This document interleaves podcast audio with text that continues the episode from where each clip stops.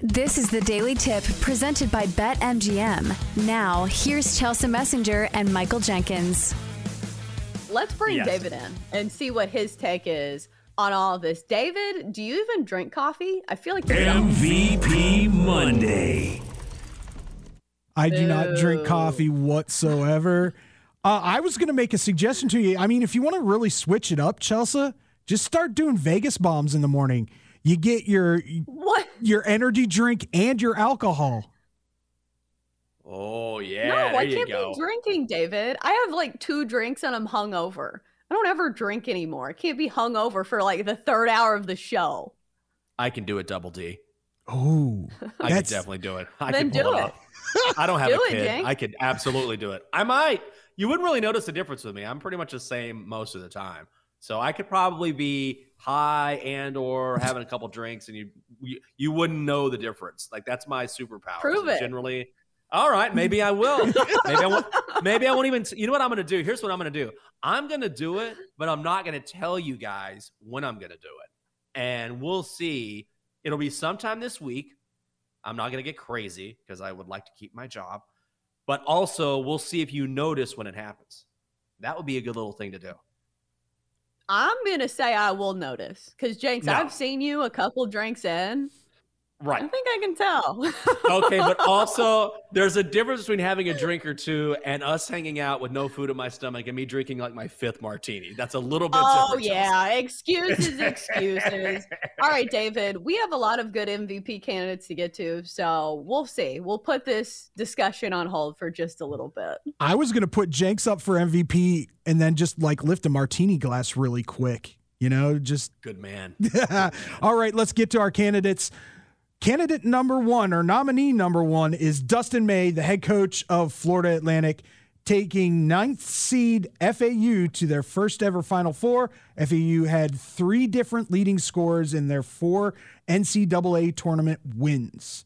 Nominee number two, Andre Jackson Jr., UConn, had eight points, nine rebounds, and 10 assists in the Huskies' 82 54 romp over Gonzaga in the regional final. Jackson Jr. has had at least seven assists in every NCAA tournament game. Jackson Jr. is also averaging over 30 minutes a game in the tournament. Nominee number three, Darrion Trammell, San Diego State. Trammell hit the game winning free throws with 1.2 seconds to go to send the Aztecs to the Final Four. Trammell also had 21 points in the Sweet 16 victory over top seeded Alabama. And nominee number four, Jordan Miller, Miami University, 27 points and a perfect shooting day as Miami knocked off Texas 88 81 to reach their first ever Final Four.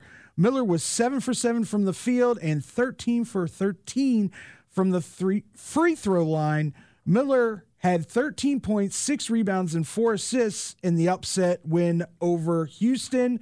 Jenks, who is your Monday MVP? Hmm. I'm going off the board here because I have a story to go along with it. A mini story. I'm going with Caitlin Clark from Iowa in the women's tournament. Oh, yeah, I said it. First ever triple double in women's NCAA tournament history. Think about all the great women who have played in the tournament over time. I mean, it's just one star after another, and a triple double has never been scored. Clark had 41 points, 12 assists, 10 rebounds. Iowa going to the Final Four for the first time since 1993. And the reason why I love this is because Friday night, of course, shocking, I was drinking a martini. I was watching the game. I was I was sitting around the corner at my favorite spot, and there was this couple next to me, and I don't know why I just kind of got this vibe. I was like, I feel like this woman wants to ask me something, but she, you know, it's it's, it's a stranger at whatever, and so finally she goes, "Hey, can I ask you a question?" I was like, "Sure." She goes, "What is a good place to eat around here?" I was like, "Where are you guys from?" And so they were from Ithaca, New York. They came to DC for the weekend, and I said, "Oh, well, you could go here, here, here, here, here." I'm trying to give them some recommendations, and so we start talking a little bit, and I glance up at the TV screen. I said, "Hey, I saw you watching the game earlier, watching the men's game, I said, Is there a particular game that you're interested in tonight?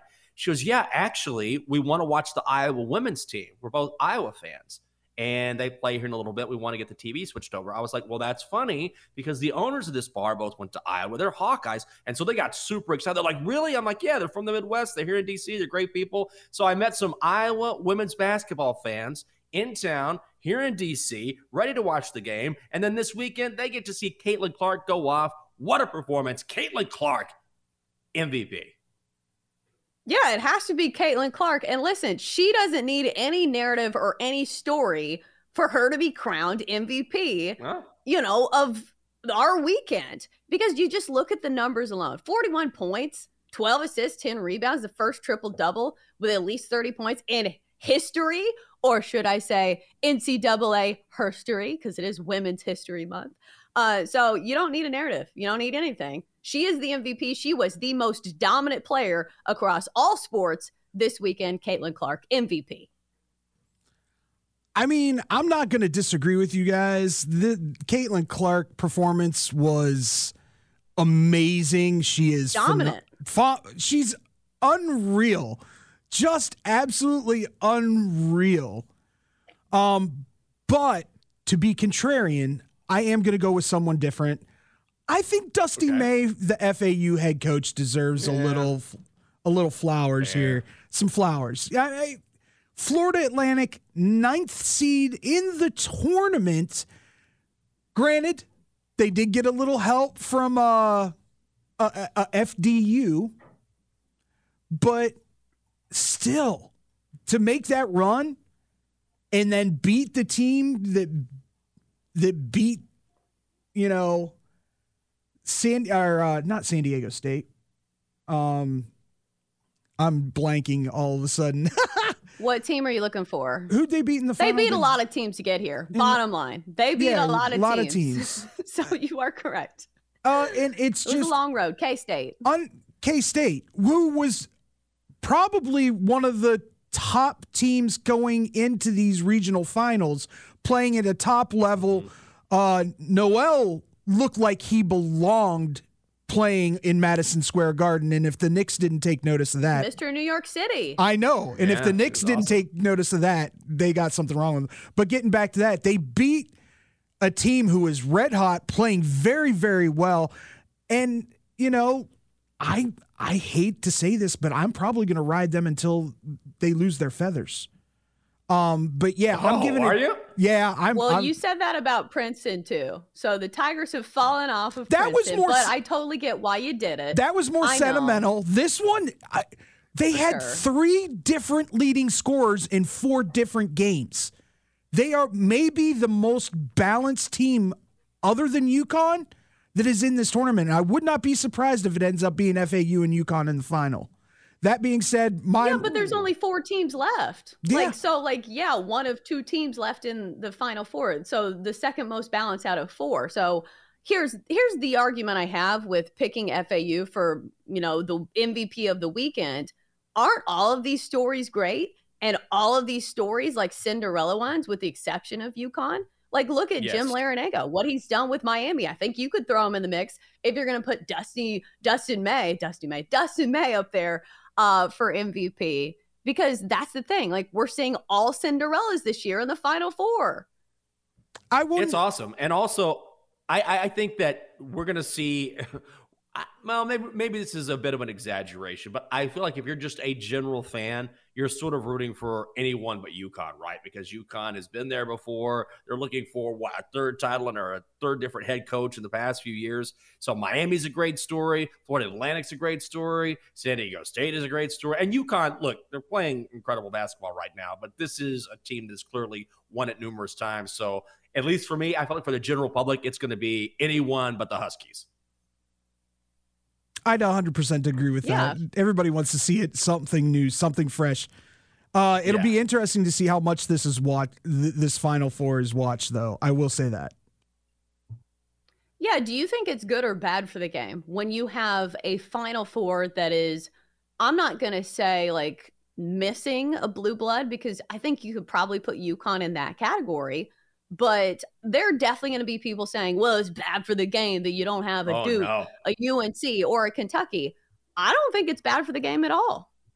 It's great for the game. It's fantastic for the game. This is we always talk about every single year. Oh, who's going to be that Cinderella? Who's going to be that Cinderella? And what generally happens? Yeah, there's an exception to the rule, like Jim Larrañaga. That he had the exception to the rule with George Mason 17 years ago. But on the whole, the clock strikes midnight 95% of the time for Cinderella, right? The run ends. And here you've got numerous teams who have made it through. We never see that. So I think it's great for the game. Yeah, just to back that up, only three times in history of the tournament has there been a Final Four with no number one seeds. Last time it happened in 2011, a three seed won it all. Guess who that three seed was? UConn.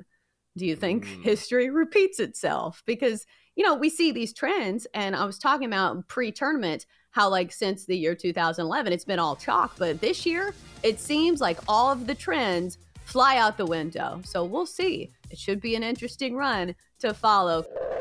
For more, listen to the Daily Tip presented by BetMGM. Weekday mornings from 6 to 9 Eastern on the BetQL network, the Audacy app, or wherever you get your podcasts.